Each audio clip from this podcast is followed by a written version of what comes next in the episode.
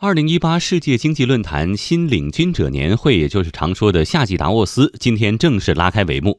夏季达沃斯今年已经是第十二届，与往年相比，今年的夏季达沃斯有哪些看点？在今年的各项议题当中，又有哪些新亮点？马上连线正在论坛举办地天津梅江会展中心采访的央广经济之声记者夏青。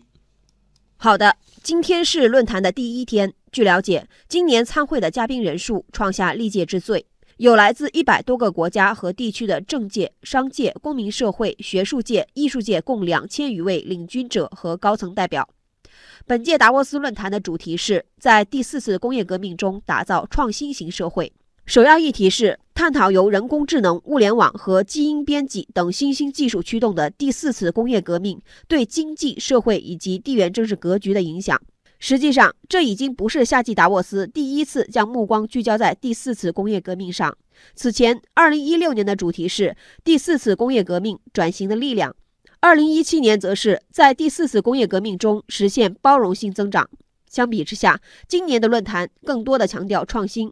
探讨新技术、新产业对于经济社会发展的推动作用。随着世界经济的发展，各个产业之间共荣共生，所面临的挑战也越来越大。各个产业都需要创新，都需要新生力量的推动，以求得自身更高水平的发展。在这个主题之下，本届论坛设置了十二个议题，其中包括从自贸实验区到自贸港，中国全方位开放的深化与创新；新工科第四次工业革命的智慧引擎与原动力；第四次工业革命与创新型产业形成；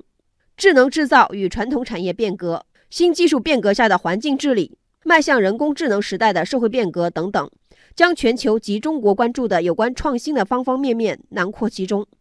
从拿到的日程表来看，内容非常丰富。今天上午同时进行的论坛就有数十场，内容包括人工智能、农业技术、空气污染等等，更多精彩内容值得期待。我也会及时发回报道。